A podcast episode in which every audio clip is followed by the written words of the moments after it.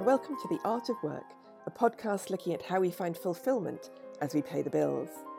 I'm Christina Patterson. I'm a journalist, author and coach, and today I'm absolutely delighted to welcome Robin Ince, comedian, author, broadcaster and, in his words, professional idiot. He's the co-creator and presenter of the B B C Radio four show The Infinite Monkey Cage, which has won multiple awards, and the author of I'm a Joke and So Are You.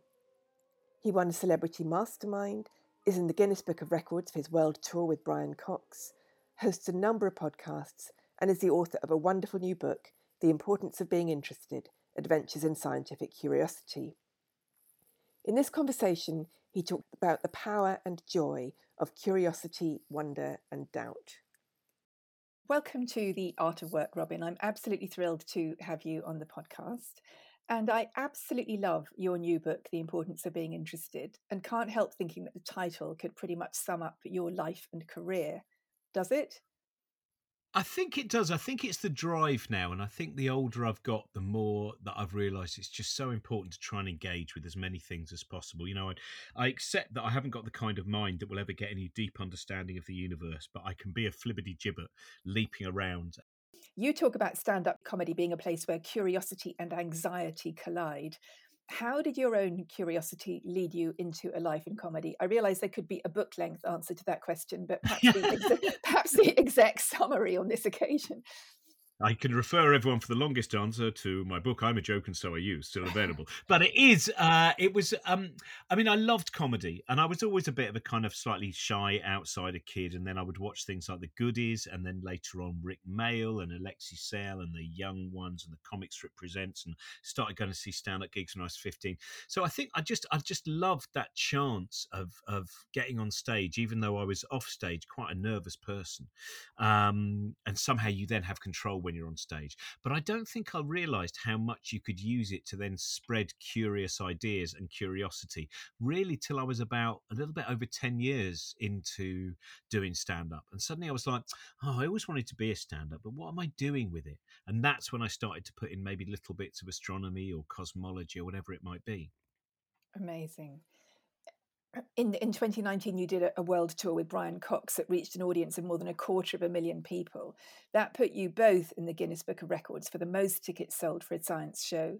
What was it like doing that tour, and what did it feel like to get that accolade? It's an interesting thing, really, actually, because, I mean, it was great doing it, and it was really bizarre because we started doing live shows, I think, in uh, two thousand eleven. I remember when we played Manchester Arena and there were twelve thousand people in there. And we did the show, and we didn't really take that into account until we were sitting up on the moors a few hours later, and we just suddenly went, there's a lot of people, wasn't it? There was a lot of people coming to a science lecture that I interrupted every now and again. And it's a very beautiful thing to see things like, one of my favourite things, we very often get families coming. And uh, we'd been at the arena about a month before, and then I was doing a small gig, and, the, and this woman came up to me and she said, oh, I was meant to be coming to see the gig with uh, my granddad, but unfortunately from the time that we bought the ticket to the time of the gig, he died in between. And, um, and so I came along with my dad. And we don't really get on that well. But then we found out that we both loved astronomy as we watched it. And now we go out looking at stars and things like that are just, you know, it's really delightful to be able to communicate in, in that kind of way, and then find out that it was, you know, it had a separate use to it than just maybe some of the little bits of knowledge that people pick up from it. How wonderful and, and literally life-changing. And I mean, all of that is, those connections are the lifeblood of being a being a comedian and and a, a speaker and, you know, entertainer, performer, educator, whatever you want to call it, the uh, idiosyncratic and particular mix that you are. But then the pandemic hit, which is pretty much the worst thing that can happen to a comedian. I, for this podcast or an earlier incarnation of it, I've interviewed people who really did think it would be over in a few weeks. I imagine as an honorary scientist, you didn't. What was your response when you realised what was going on? Well, the first response was, right, we've got to make loads of stuff. That was it. It was kind of uh, the re- the last gig that I did in front of an audience. Oddly enough, I ended up uh, attempting to explain black holes to Ed Miliband. And then that was the last time that I played in front of an audience for, you know, over a year. And so the moment that we knew there was a lockdown coming, and the moment that I knew that even if there wasn't a lockdown, I would not be playing in rooms for a long time, I chat to my friend Josie Long and my friend Trent, who I do a lot of podcasts with, and we went, let's do a live show every single morning. That'll be what we'll do. And, you know, we tested it out and the technology didn't quite work. We're like, there's no way we can get this ready for Monday. And then I got in contact with all of my friends and people that I'd met in the past, you know, people like Mark Gatiss and Joe Brand and musicians that I knew.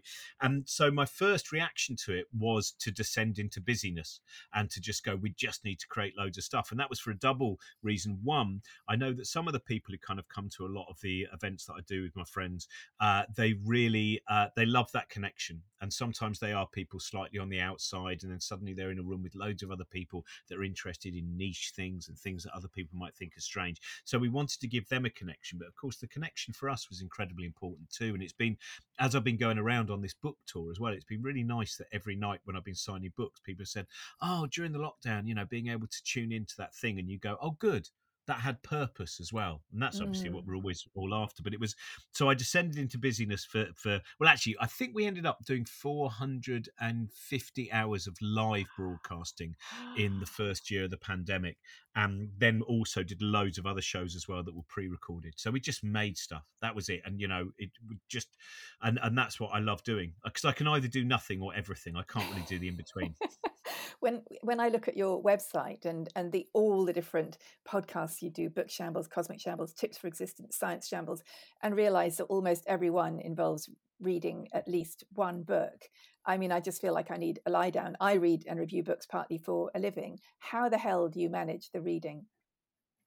Do you know what? I'm not very good at retention. So what I do is I can pick up a book and I can race through it and I can go, oh, that's good. That's good. In fact, it's how I read generally. I've got quite a kind of scatty mind. It's something that I've only really realised in the last, again, something that came out of lockdown actually in the last few months, of realising that I'm not very good at being linear. I'm not very good at being able to create things with a narrative arc.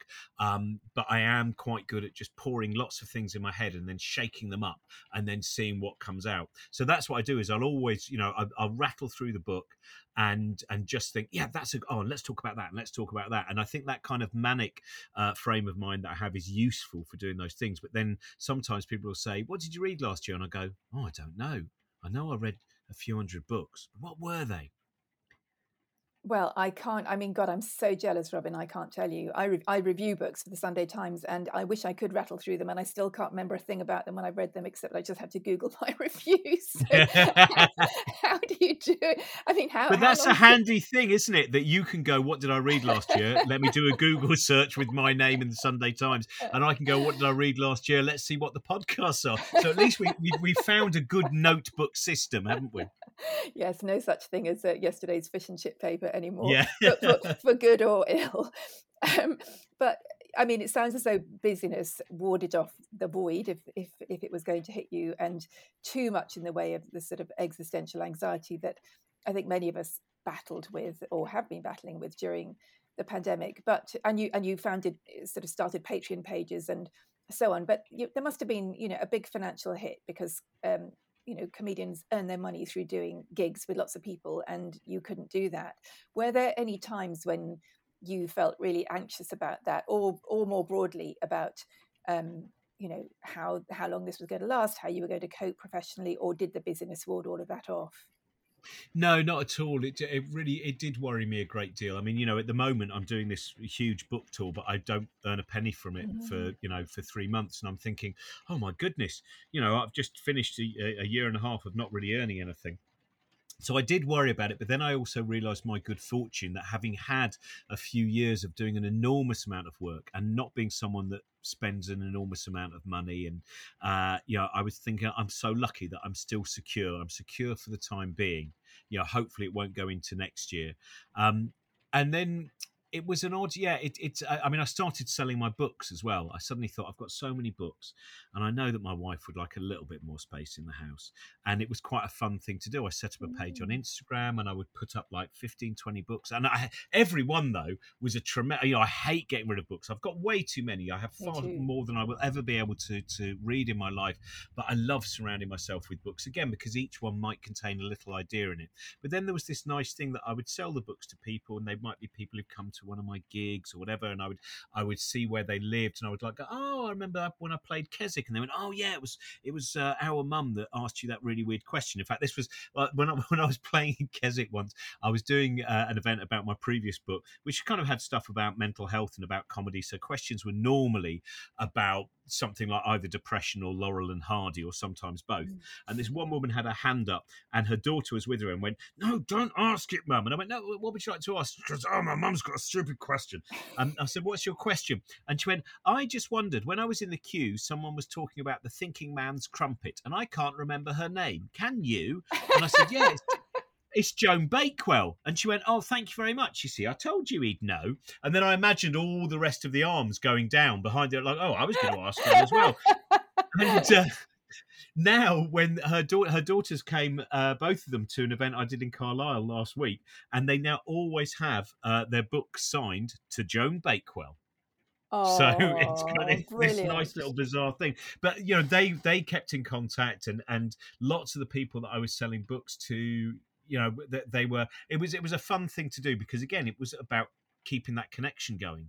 And and I think that is so much part, you know, I'm someone who can be very insular. And I think, you know, a lot of the work that I do is me persuading myself that, you know, in terms of happiness and, and things like that, sometimes it is the battle between, um, you know, the negative thoughts and, right, well, I, I have to find a way that I can focus on the positive things, or focus on thinking about star systems or whatever it might be.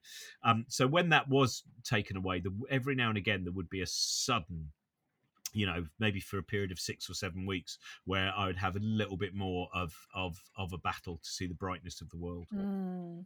You you somebody you mention a lot in your book who I adore is Beckett, and um, obviously a lot of uh, comedians or comics or funny of our funniest writers have been people with a tendency towards depression, at the minimum existential anxiety, but but that can be depression. Where would you place yourself on that spectrum? I never know. I always worry about those kind of things. I mean, I had an interesting conversation with someone uh, about about six weeks ago. There's a, a, a guy uh, does a podcast, Jamie and Lyon. Uh, he's got um, Asperger's and A D H D, and he got in contact with me and he said, uh, um, "Oh, can I? Would you be up for having a conversation? Because I'd like to talk to you about something." And then we end up having this kind of two-hour conversation about the the possibility of um, of me having A D H D, and uh, and it was very interesting. And I don't know, obviously, but I um, I can go through quite long. Like, even I was doing a gig the other day, and beforehand I just was having that kind of that melancholy where you go, I don't think I can talk on stage, and I don't, and and I'm feeling very, very emotional about the whole thing. And that had gone on for about a week beforehand. And then I did a show, and it was kind of, a lot of it was making up stuff, and it's me allowing my brain just to let everything out at incredible speed. And I felt tremendously better afterwards for a few mm. days. So, so I, do, I don't, I, I, I'm always worried, because I think, like a lot of people, you worry that there's, there's, there's almost like there's real depression. There's there's an, an incredible you know you know burden, and then there's one where you're just in a in a in a negative frame of mind, maybe experiencing things like you know um, suicide ideation and that kind of thing. Um, but I think yeah, we're we're always people are always worried that if you say anything, you go, oh well, that's not proper. This is the real way, you know that that. So so I don't really know, because I get, when I'm in a certain frame of mind, I think that's the frame of mind I've been in all the time. Yes, exactly. You know, doing doing that that that thing. But certainly this idea, whether it's true or not, uh, when I talk to him about A D H D, it seemed to make incredible uh, sense. You know, when you suddenly get someone telling you these, and they go through various different things, and you go, oh, I'm fifty-two years old. And this definitely makes sense as the of, of the the way that my my mind works, and the, and the way that I kind of uh, fight with the world. Mm. Well, I think a lot of those things, like, people didn't talk about Asperger's. Not, not I'm not suggesting that you are that you have Asperger's, but people didn't talk about that when I, I'm about your age, slightly older. But people didn't talk about that when we were children to the same extent. Though there was a lot of it in my family, as it happens. But I think we have. I mean, I think it's a kind of moot point as to whether these, you know, whether you call them diagnostic tools or whatever, whether they help or not, because I do think there's a sense in which if you kind of overly medicalise things, then there, there are dangers attached to that, I think, because in mm. one way we're all, you know, sort of our own individual peculiar characters, and and in a way there's a lot to celebrate in that without being stuck in a box. Well, I think you're right. I mean, one of the things that it, it gave me, having had this discussion, was for the first time I was like, stop feeling that you have been useless, because, you know, all of the shows that I write, and, and my stand-up is very much made up on on stage, so eventually it will often become uh you know it, the, the things will become routines, but I, I'm not a, a writer of stand-up. I, I have scribbly notes and then start talking about them, and I would always go, oh, I came up with this idea about art, and it was going to be, I was going to have a beginning, a middle and an end, and even when I'm on the train to do the gig for the first time, I imagine doing that, and then I start talking, and then there's another connection, then there's another connection, then there's another connection. Very often people come up to me after gigs and say, um, right, I've, I actually made some notes. Here's twenty-five stories that you began. Can you tell me how they ended? And it's, you know, and, and that was then talking to Jamie and Lion about this. Uh, for the first time, I thought, maybe you just can't. Maybe that's not your thing. Maybe that's not what, and, and in fact, look at the fact that what I can do when I'm on stage is make a lot of very, very quick connections, and every t- and every time my mind sees somewhere else to go, it'll go, just go there now. Don't worry about where you are halfway through something. They're still enjoying it. It's everything's all right. It's okay. Just keep going with it. And that, for the first time, is thirty years of a performer of of thinking it might be all right, and that might be your that might be your skill, your the the power that you have from this erratic way that your mind will work is the thing that other people who are able to do a beginning, a middle, and end, and are very methodical, they can't do that. So I think that's, an, you know, I think it's very important for a lot of people, as you said, with that medicalization. I think people, it can become a negative thing. It can become, oh, well, that's why I can't do anything. Or it can become something where you go, oh, well, it turns out this also carries with it, as well as the negative sides, um, it carries with it a skill set as well. Fascinating. And I, I do think in that process of, um, live improvisation, whether it, in a sense, whether it's on the page, but obviously much more nerve-wracking when it's in front of thousands of people, there is a kind of creative spark of play that is almost unmatched in any other form of creative production. I mean, it's unbelievably nerve-wracking, I imagine. Obviously, I don't do stand-up, but um, but the sense of kind of pure exploration and discovery must be extraordinary. I mean, I, I used to write um, a column at The Independent, and I remember readers would write to me and say, oh, we didn't, we never know where your columns are going to go. And and I thought, yeah, that's because I don't either. And I, I never did know, and I found it very nerve-wracking. And then a different editor took over, and he wanted the headline before I started, and I felt my columns weren't nearly as, as good after mm. that. But but how do you, I mean, obviously nerves feature, you know, are a big part of any kind of performance. Uh, you've just given some hint of how you manage that, but there's a kind of sense of horror in the mix. Have you learnt emotionally a kind of process to manage it, or is that entirely unconscious? I, I find the rest of life is far more nerve-wracking. I genu- I, it really is. I, I uh, that time of, you know, sometimes I have little worries or strange paranoias that come into it, strange anxieties or impulsive thoughts or whatever it might be. But actually, that that two hours, hour and a half, whatever it might be, is, you know, I, I never stop throughout a show and throughout a talk or throughout whatever I'm doing. My mind is always just repeating, are they happy? Do you think they're all right? Are they okay? Is this what they're expecting? Are they happy? I think they're okay. But that is, you know, that's not as difficult as getting on the train and thinking about, has that person looked at you? Have they judged you? Have you, you know, what have you done? In terms of that kind of more hypervigilant side, that idea of having everyone, you know which direction everyone's looking at you, and you hope that they're happy, and you're trying as hard as possible to do it. That that's much easier than than everything else.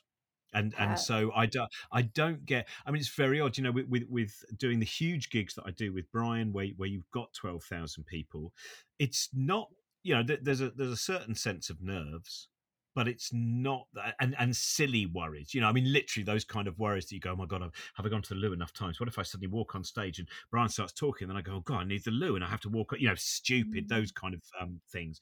But it doesn't have the the worries about the the showing off side of it is is is not there nearly as much. And, and the same with the smaller gigs, which is very immediate. Yes. I mean, that, that's what I love about, you know, going around at the moment to all the different bookshops I'm going to. And sometimes there's twelve people, because it's a bookshop that, you know, when people get in contact with me and they said, we've got a bookshop where we can only fit twelve people. And I'd say, that's fine. I'll come along there. And um, So that one, you can actually see every single person's face, and you can make a very rapid judgment, frequently a wrong judgment sometimes, of what they might be. You know, you, you can overly analyze, you know, the slightest hint of criticism in in in someone's look or the way that someone fidgets. Um, but it's it, it, once I start, I mean, I did one around, I did this gig. Uh, this is such a funny thing to be. I was meant to be on tour playing to twelve thousand people, and now I'm playing twelve, and I really enjoy that. And it's, uh, but I, I did someone's back garden in Northampton. Uh, they said, we can fit twelve people around the fire. Do you want to come and do it? I said, yeah, okay. And uh, so I was just sat behind the fire talking for an hour and a half. And uh, initially you just think, oh, this looks very egotistical. And then you just go, just go with it. Just start talking. And that's the thing is, once I start, then it just builds and builds and builds and builds. And apart from, you know, I do have those little worries that come out. It feels, you know, that that thing that everyone talks about now, this thing flow state or mm. whatever. It feels the nearest to that that I can get in, in my life. That's so interesting. Does it feel like a vocation? I mean, obviously the word vocation implies that somebody or something is calling you to do something. And clearly, if one believes that, you know, there is no intrinsic meaning in the universe and we're just a bunch of atoms, that's unlikely. But d- does it feel like a vocation to you? It doesn't feel like I could do anything else, mm. if you see what I mean. It's, it feels like this was, uh, it's, you know, it's sometimes people say, what would you have done if? And there is no other. You know, in all the different forms that I've done, whether it's it's writing books or whether it's performing or various different things, just having this, th- this is the, the the thing that feels like the, there was no other other choice to it. So I suppose in that way, yes. I mean, there might have been, of course, there might be many different things that happened. And it's always interesting, isn't it? The older we get, the more we can sometimes attach ourselves to events in our lives and go, ah, this is why I've gone into this route, or this is why that direction I, I went over there. But, um, it is what I love most. And it is, it's one of those bits of advice when every now and again someone says, can you come and do a, a talk about doing comedy? And I always go, I don't know if I've got anything to say. I'll, I'll give it a go. And the one thing I always say to people is, is it the only thing you want to do? Because in something like this, I think it's quite important that, you know, well, I can do that, I can do that. You need to have an incredible drive, because you're going to find yourself playing a football club where they boo you off, and you're going to find yourself having been booed off in a really terrible hotel room, and it's dripping, and you're just like, oh my goodness, what, you know, what am I doing with my life? And so if you had lots of other choices, go with those. You know, it is, it, uh, and that's not any, it, but it is everyone that I know who's a stand-up, whether it's Josie Long or Stuart Lee or, or, or other people who are friends of mine, it is what we are. It's not a character. Now, there are other people I know who are stand-ups who are kind of, it is very much character on stage, and uh, they've, you know, got their specific ways that they do comedy, and it doesn't feel as much that it is them, that the, the themness of them is is very much also ultimately that it is they are a comedian. But maybe comedian's the wrong word. It's whatever they are, they present themselves on stage. Mm. Fascinating.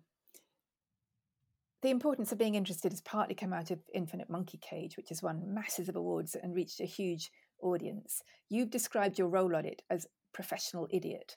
What's the job description and the training?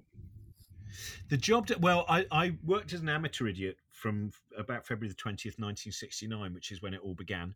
Uh, so I, I, you know, I built up to, and once I could talk by probably, you know, nineteen seventy, seventy-one, that definitely I was, I was moving towards the, the, the direction of, of eventually going pro, being uh, an idiot. But it was, it's that bit of, I think, losing your fear of saying something which can can appear to be silly, or or can, you know, because that that's the, when I'm sitting there with Brian and, and the and the scientists that are there, some of the questions I have, I think, oh, is this a really simple question? Well, they just go and go, you haven't understood anything I've said.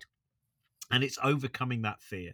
It's that bit of, you know, because I think so much of our lives, the problem is that we are so easily, you know, kind of shamed. And there are so many people who may well be around us in society who love embarrassing people. Um, and I think the older I've got, the more I've just managed to kind of face up to the idea that, say, you know, if you've got an, a question in your mind, then say that question and see which route you can go down. So that's kind of part of it, you know, and I can ask the questions that that Brian might not be able to ask, or to draw out ideas that he might think, oh, well, that would look a bit weird, me saying it, because people know that I'm, you know, a professional particle physicist. So that's kind of, you know, part of the job is also to be a bridge for other people to go, so that when they're watching and they're not understanding, they know that they're not the only person who's not understanding everything. Because sometimes you can sit there, you know, in your inner mind and go, I think everyone everyone else who's listening to this lecture about quantum mechanics has understood everything and I'm the only one. And then that will, of course, mean you shy away from returning and you shy away from exploring those areas. So part of it is, you know, a lot, and a lot of what the book is about as well is don't be scared. Don't be scared of going towards these things. There are so many beautiful ideas there, and you might never win the Nobel Prize and you might never get a deep understanding of these things, but you should enjoy the ride that you have as you start to find out about these things of the universe or these things about ourselves. I found the book absolutely mind-blowing, and I read and review a lot of books. The idea that time isn't actually linear feels impossible to grasp. The, the book is actually very... it's very profound and it's beautiful, funny, of course, but also um, very inspiring in in so many ways. And wonder is a very big part of it, the, the sense of wonder at the universe. Was that a, a big part of what you wanted people to feel in reading it? Yes, I really wanted, I wanted them not to be scared to approach ideas. I wanted them to, like I, I said before as well, this way that I try and persuade myself that, you know what, it's okay, it's okay. And sometimes, you know, it's much easier to fall into kind of a general grey sensation of what it is to be. You know, it's like when I sit on trains, which I do a lot, the number of conversations which are about someone's friend who's rubbish and how this is rubbish and I went somewhere and it was rubbish and everything was rubbish, right? And there's far fewer conversations that I hear where someone talks about, I saw this thing and I loved it and I saw this beautiful thing. And even though, you know, there are the words for, for, for beauty, it seems that the default position, Um, certainly I noticed in the U K, is to just be a bit kind of snarky and a bit miserable. And so I wanted to have something which was, with luck, hopefully would drive people to go, oh, this is beautiful and this is wonderful and this is exciting. And I want to, do you know what, I want to go out now and I want to go for a hill walk and I want to stand on top of that hill and I want to feel all of that time on top of me and I want to think about all the other people who've walked on top of this hill and stood where I'm standing now and I want to look out at the rocks and I want to think, oh, look at every single rock that juts out from the earth is a different possible question, and where did where were those rocks before, and ah was that ledge over there a coral reef before? So it was fine. I wanted to find lots of different ways of connecting people to lots and lots of different ideas, and it's um it's something that I, I think it was after I wrote my last book in particular that I I, I realised, you know, that that bit when you do have have a use for people, and and um. And and I think more and more, I think it's something, I don't know, don't know where I've gone emotionally or whatever it is, but I, I because I worry about people a lot, and I really, uh, I, I always think one of my favourite songs of all time is Rock and Roll Suicide by David Bowie. And uh, there's that bit where he sings, oh no, love, you're not alone. And I think it's become a much more important, important thing for me now to, when I've got people in front of me, to hopefully... that they will feel when they, they leave whatever event I've done, that maybe they've made a friend with someone who sat next to them, or maybe they've just heard an idea, which means they're going to talk about it with someone else, but maybe in particular they don't feel um, slightly as lost as they might have felt before. Mm. I mean, it's almost about the need to cultivate a kind of Martian perspective on things, mm. um, which I don't know if you read poetry, but the, uh, Craig Raine, you know, was kind of one of the Martian school of poets, yeah. And that Martian perspective is also vital in comedy, where you take a step back and you look at everything as if it's alien, and a lot of humour can emerge from that. But, you know, many of us can get stale. People do get stale in their work. What advice would you give them about keeping wonder alive in their work and life? I think, I mean, my drive is is always very much that um, I like to have found out something in a week that means that the sky looks different to the way that it looked before. And it doesn't necessarily have to be the sky. I use that as a kind of generalisation. And I think it's that bit of go out of your comfort zone, read a book that you don't think was necessarily meant for you, go to see a film that you think, oh, I was going to go and see that new Marvel movie, but what's this weird little British film here? this strange thing that's been released from Estonia. Let's just go and see what I think of it. Ah, do you know what? There's an Eagles tribute band on at my local arts centre, but why don't I just go and see that band that are down the road in the pub? I wonder what they'll be like. And you might leave, but that bit of always just, if you've got the time and if, you, if you're able to do it, and, you know, there's lots of free events as well, of course, they're accessible, is to just try and walk in somewhere where you think, I don't know if I like this. I'm not walking in with a certainty that I'm going to hear something like Hotel California. I'm walking in and going, because I love that moment. I love that moment of, you know, just watching a band suddenly go, God, I didn't think I would like this at all. And this is amazing what they've done. So I think that's, and, and it just, so not falling too much into a routine where you just always go, we're going to book for that because we know we'll like it. Mm. And it's not the same as when you go and see something and, and you know, t- it's like when I go to a different different cities when I'm travelling around, sometimes if I've got the time, I just start walking. I'm not in any direction. I haven't got a map. I just start walking and I think, I wonder where this will lead to. And sometimes it leads to nothing. It just leads to some old bins. And sometimes you go, oh, man, there's that house there. That, oh, it's got a little plaque on it. Or, oh, man, that church is such a weird shape. I'm going to wander around the graveyard. And then I make little notes of the strange names on the gravestones. Just things things like that is, you know, and I know I'm lucky because I'm in a position where I'm able to have, you know, not only is it my job, but I, I have the time.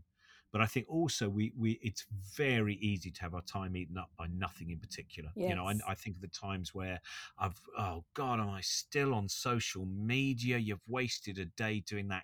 Get out and go, you know, go. It's like when I was up in, in Larne, which is beautiful in, uh, in in in Wales. And I just went for a walk and then I thought, oh, I know this is where the footpath goes, but there's another little footpath here and it's a little bit brambly, but I'll go through there. And you were mentioning poetry and I got to the, the blackberry bushes that had been left. So the blackberries had rotten, you know, rotted on those bushes or dried up. Some were kind of like shiny and manky and others were just dried up.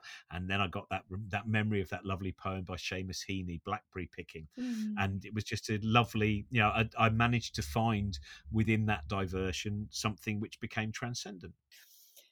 In the introduction to this book, Brian Cox says, you've elevated heartfelt self-deprecation to something of an art form. And I can hear that already in this conversation so far. It's sort of the tone of almost everything you do.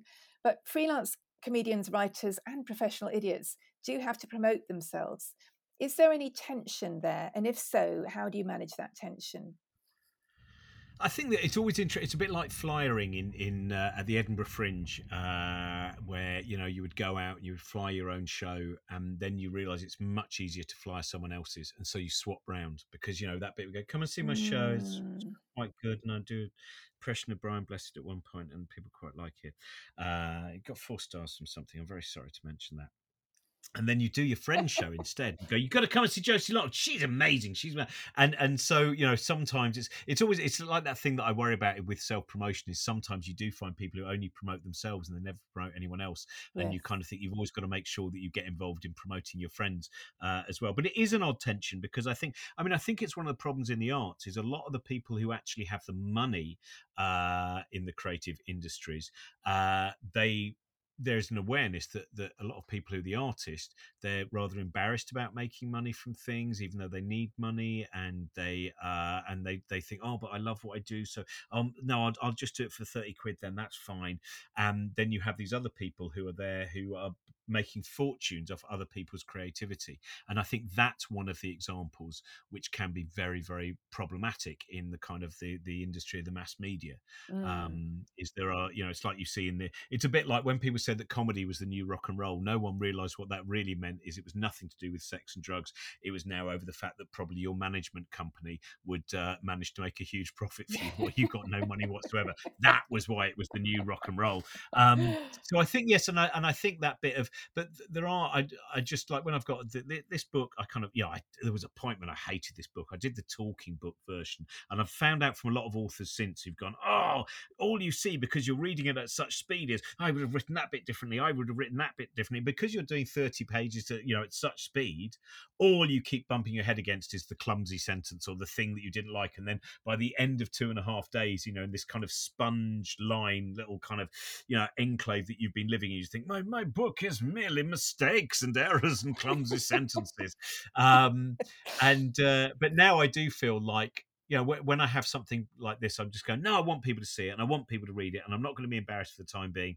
And uh, but yeah, I'm not, I'm not, a, I'm neither a great salesman nor, nor am I utterly, uh, I, I, I think terrible. There's brilliant people I know who uh, should be, as far as I'm concerned, tremendously famous, who are so sheepish about their magnificent talent that uh, they have been marginalised. Mm. Well, I just want to be clear that everybody should buy The Importance of Being Interested, published by Atlantic, because it really is a superb book, and and it will, in a weird way, cheer you up, actually, because it's just so full of beauty and wonder. But interesting when you mention money, you're, um, you come from a long line of vicars. How did you manage to kind of get yourself into a mindset where, you know, you learnt about kind of earning money and, and wanting to earn the money you are worth? I don't know if I ever did. I still find it embarrassing to, you know, more often than not, I'll just say, to, oh, don't don't worry about it. Don't, don't, don't. I just, I remember once doing a gig in, it was in Whitby, and uh, I had some D V Ds out, and uh, people went, oh, can I buy one? I went, I'll just have one because you paid for a ticket. And they went, no, no, no, I want to buy one because the ticket was to see the show. No, no, no, no. You know, I'm that kind of person. I'll I'll try and uh, barter myself out of earning uh, anything. But um, so I've ne- I think I've been very lucky also because I have the advantage of the background that I come from. I think there is a huge advantage in the fact that coming from a middle class background, uh, there was something of a safety net as well. Mm. You know, I would, it would be unlikely that I would end up out out on the streets, um, whereas for other people, and that's there's great organisations like Arts Emergency, which, you know, it really encourage people from lots of different back- backgrounds to know that they can be poets or comedians or musicians or whatever. Um, so I think having having the safety net of having a family where you can always go back to your old bedroom is very mm. different to what a lot of other people have. And uh, but I think I was also brought up to not be, you know, to, to be careful with money, but also never use it. Like, like like my dad, you know, he he passed over promotion in the company that he worked for because he knew that it would eat into the time uh, in terms of looking up and looking after and bringing up the family and things like that. And I think that's, you know, those kind of things are in in, in the system thanks to the kind of values that I had when I was a kid. Mm. And also, as someone who comes from a long line of vicars, how did you become an evangelist for doubt? I, I wanted to write a book a few years. I wanted to write a book a few years ago about the importance of doubt, and was told there was no commercial market for it. So, oh, you me. should write it. There is, there is, there is. I, I think it's. I think never has it been more important. Well, with the I way agree. That social media I agree, but I got sick of. Yeah, I got oh. sick of flogging the idea. But so, tell me, how did you become an evangelist for it? Well, I think, you know, it's sometimes I've done a few gigs this week in churches because, of course, when you do book festivals and, and things like that, sometimes the biggest venue in the small town is the church. And and there is a bit where I think, ah, yes, I'm still I'm still doing I'm doing the job of my ancestors. I'm still standing there and saying, let me tell you of the stars as the light comes from the stars, the photon untampered by anything until it meets your eye and all of it. So uh, so I think, you know, that's I, I never had any really deeply held belief. So though I was brought up in a kind of in the Anglican Church, I, I, I think I always held on. You know, I'm, I'm sure there was. I'm always fascinated in knowing what God looked like in my head when I did believe in, in, in God. But I think it was very much a kind of uh, something merely inherited from from the culture I was in. It was never a passionate or or a strong belief. Um, and I think now what drives me on more and more is just seeing the levels of kind of. There, there was a nice little line actually that someone did tweet the other day, which said, "Just because we disagree does not mean you're my enemy." Mm. And I thought, well, you know, that's the problem that we've hit now, especially because the extreme sides of any argument, it's much easier to monetize them. Yeah. We see it everywhere. And it's not as if it's a new problem, you know, you go through history, but we've now, there's now different ways that those platforms and those megaphones can be handed to people. But I think that's also driven my desire to say to people, hold on to your truths with a loose grip because they might change. And, you know, and realize that there, you know, this is a universe filled with doubt. Um, and, you know, the more certain you are, the more you cut yourself off from being able to ask all manner of fascinating questions. Well, the airwaves, social media and government are also full of people with a burning sense of certainty, which is, you know, rather depressing, to put it mildly. Mm. What can we do beyond writing books like yours to encourage what you call the Goldilocks portion of doubt? I think one of the things is it, it's all down to stories as well. I mean, this is one of the things that's got missed out in, in I, I think, some of the science education is we don't have enough stories. And I think the stories are the really, really important bit. Um, and I think it is. You, you just look at history and you go, this was a firm belief and this was a firm belief. And you know what? Doubt is a lot more fun, because you sometimes imagine that certainty is a lot of fun for people. And it gives them, oh, good, they're certain. But you know what? A lot of the people I see who are really certain, they seem to be furious all the time because people may well go, oh, you're saying I'm wrong. Well, I'm not wrong. So they get so aggressive that I don't see very much happiness in certainty. And in fact, you know, I write a little bit about religion in the book, and all of my friends who are religious, you know, which, which include people who are bishops, and stuff like that, they're filled with doubt. Yes. Their religion is not a religion of certainty. Their religion, you know, my friend Victor Stock, who was former dean of Guildford Cathedral, you know, he, he has, I think, more doubt about the things that he deals with religiously in his life than he does about the Big Bang or natural selection or any of those ideas. Mm. And I think it is, it, it's realizing that, you know, certainty just cuts off so many paths. Yes. Which aspects of your work do you, it's kind of clear which you like most, which is basically being on stage, rambling in a, in a kind of genius-like manner. Which bits of your overall work portfolio, to use a grand word, do you like least, and how do you manage them?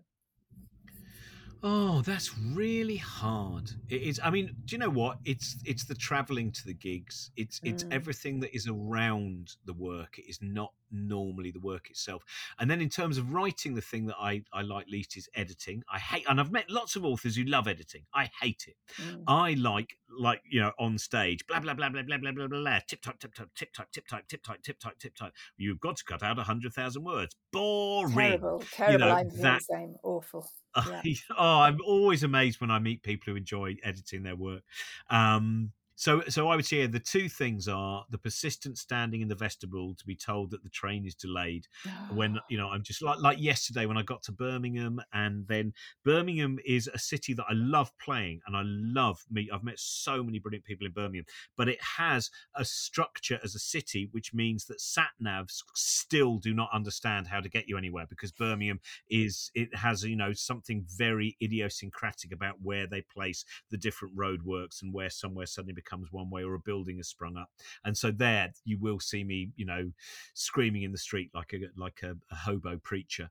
Um, so those are the two things. Ed- editing and and but I love if I've got space on a train, if or if it's a beautiful train line. You know, I was lucky. I, I travelled from Carlisle to Settle, and then Settle to Ilkley last week. And you look out of the window, and that for me, you know, there are plenty of transcendent moments when it's like that. Amazing. So you're on this one hundred bookshop tour, which, as you say, some of them are relatively small numbers, some quite big, but it must be absolutely knackering and also quite weird after eighteen months of um, not doing all that much that's live. What does it feel like to be, I mean, what, did you find it in any way tiring connecting with people in, in audiences again, or did you just snap right back into it? I snapped right back. It's like yesterday, like when I finally got to a forty minute walk from Birmingham New Street, which took an hour. I was soaking by the time, because this was the last day of, I've actually got home now, but I'm, I'm off immediately after this to another gig, and I start oh. touring again. Oh. But I had two huge bags of books because I'd been to all these brilliant bookshops. I had a rucksack on with all the books I thought I was going to read when I left the house two weeks before. I had a wheelie suitcase, and I'm like, and then I arrived there and I think, don't swear at anyone. They're all nice people. people they're not the reason you got lost, blah blah blah, hello hello yes, a cup of tea would be lovely. And I'm sitting there and I'm all damp, everything's damp, and I'm kind of oh ten minutes time I've got to start eulogizing science and curiosity, will it happen? And then of course they start coming in and snap change every and it's and it's not a putting on a face, it mm. just everything changes at that point. So um And and it has generally been like that. You know, it's a fascinating thing. The first gig back, Walthamstow Trades Club, and it was lovely because the audience were worried that maybe they'd forgotten how to be an audience. And, you know, you're worried about you've forgotten how to be an act. And you can't go straight back in. You're never going to go in. If, you, if you've not done your work for eighteen months, you can't just return immediately and go, ah, this is how I... But I'd like had a lovely time. But I was like, oh, my brain doesn't quite yet work the way it should. And then the next night I did a gig and I went, ah, there we go. Now we're back into it. Um, and so, yeah, and I, and I very rare, I'm sure there will come a time where, especially because I've got whatever it is, I've still got ninety, I think it's ninety-four gigs in the, in the next about fifty-six days. Oh. Um, might, might be slightly less. Uh, but for the time being, the first twenty-three in in the first eleven days, uh, every single time was was an absolute treat for me. Might not be for them, but it was for me. Well, I'm absolutely sure it was for them. And, and you know, the, the thing about what you do is it brings people an awful lot of joy. How does it feel to know that your day job uh, essentially increases people's joy? Well, again, it's something that I've realised, I think, more and more over the last few years, because there's a lot of quite negative comedy out there. There's stuff that's called edgy comedy, which is actually very often regressive comedy that's not very edgy. It's kind of a replication of a lot of the things that are already in the nastier sides of the mass media. So I, you know, I think if anything, I've got driven more and more and more to want to create shows that will make people happy. Mm. And it does make me happy. It makes it, it is a really lovely thing. It's embarrassing, of course, and you could kind of oh, thank you very much, but uh, because we're we're programmed to be embarrassed by anyone having enjoyed the experience of our existence, um, and uh, but it is uh, sometimes the stories that I'll hear, and sometimes I mean, sometimes it's nice things where the Christmas shows that I have put on for years, celebrating kind of science with loads of music and comedy as well. I I know there's people who have met there and got married, and that's a oh. lovely thing. And then I know there's people who have been going through very bad times with their mental health, and they have heard something, and it has sometimes been just that little moment of going, oh, oh, that's a, there's a, a window that's just, oh, good, right, I can see a little bit of light now. And that's and those kind of things are, are, are tremendously meaningful. Um, and the, and as I said, they get the, the older I get, the more and more important they are. And I think once I started noticing that, and people were coming up to me, it was like the, everything seemed to to change. It was it was, it was wonderful, uh, and it's given me this drive to just go. I, I really want people to be happy. Mm, I mean, you know, what could be better in life, really, than to than to be making people happy through your work? I think that's rarely as pure in a way uh, as comedy, because everybody loves to laugh. How would you suggest to people who have more mundane jobs that they find and create joy at work? That's hard, isn't it? I think it's the honesty and communication is quite an important thing. There's the, there's um, a while ago I was chatting to Philippa Perry, and she talked about the fact that uh, the strange thing about being human is that we judge everyone from their exterior and ourselves from the interior. And I think one of the ways of being happy is to not be worried about false competition that may well seem to exist, to have moments of honesty, of sometimes saying, do you know what, today's been really hard for me. Are you okay? Are you? Yeah, I think that's that bit of just checking that other people are okay, and not presuming that everyone in the workplace, because I think in some workplaces it can seem like there's always competition, that everyone else is trying to beat each other. And that moment of just opening up, and a moment of of uh, kind of true honesty, I th- I think can make everything much happier. You know, that moment when someone suddenly says, do you know what, I'm having a bit of a problem at home actually, and uh, yeah, yeah, yeah, that that that. that thing where you can share those. And then from that also, from that level of honesty is also, I think, where a new sense of humour can become. It's it's not just that humour, which is, I think quite often in workplaces, humour can always be about power structures in a room. So it's, ha ha, I did a joke about that person and now they feel a bit smaller. Ah, now someone's done a joke about me and now I feel it. And it can often be on that kind of, uh, you know, that, that very limited range of power structures. And I think trying to get rid of that to some extent in your social life is, uh, in, in your, your work social life, I think can lead to lots of much more interesting places.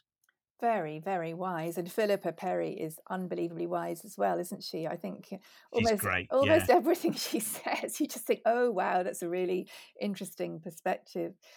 Robin, have you had any really terrible times in your work? And if so, how have you coped with them? It is, I mean, as I said earlier on, it's a really difficult thing in terms of, you know, you're, you're in a, you can quite often find yourself, you're miles from home.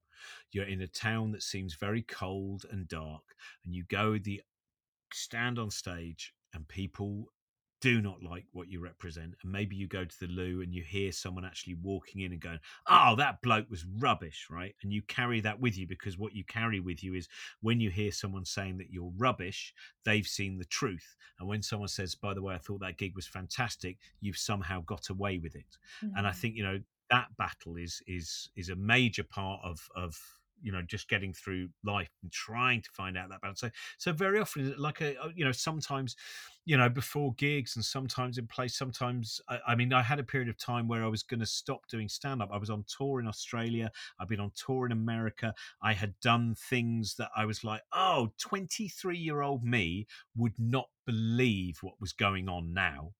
And, uh, and then I just, um, and I was like, oh, I just don't think I'm happy. I was just in this fug all the time. I thought, I, I need to disconnect from everything. I think maybe I'll stop doing Infinite Monkey Cage and I'll resign from that. I need to, you know, th- there's a certain side of me that often wants to disconnect and just stay in, in, in my attic, not go anywhere, because if you don't connect with anyone, then you're not going to get into trouble and you're not going to let people down. And, and that's a battle that I've had on and off, you know, for, for uh, a lot of the time, I think, in and which is connected to my work. I mean, it's connected to my life as a whole in the way that I can kind of feel, but I think that can be that that desire just to be under the sheets is, mm. you know, and hide from everyone. Well, thank God you have not locked yourself in your attic. Thank you so much, Robin Ince. It's been a really fascinating conversation, and thank you for bringing so many people so much joy. Oh, thank you. It's very nice of you.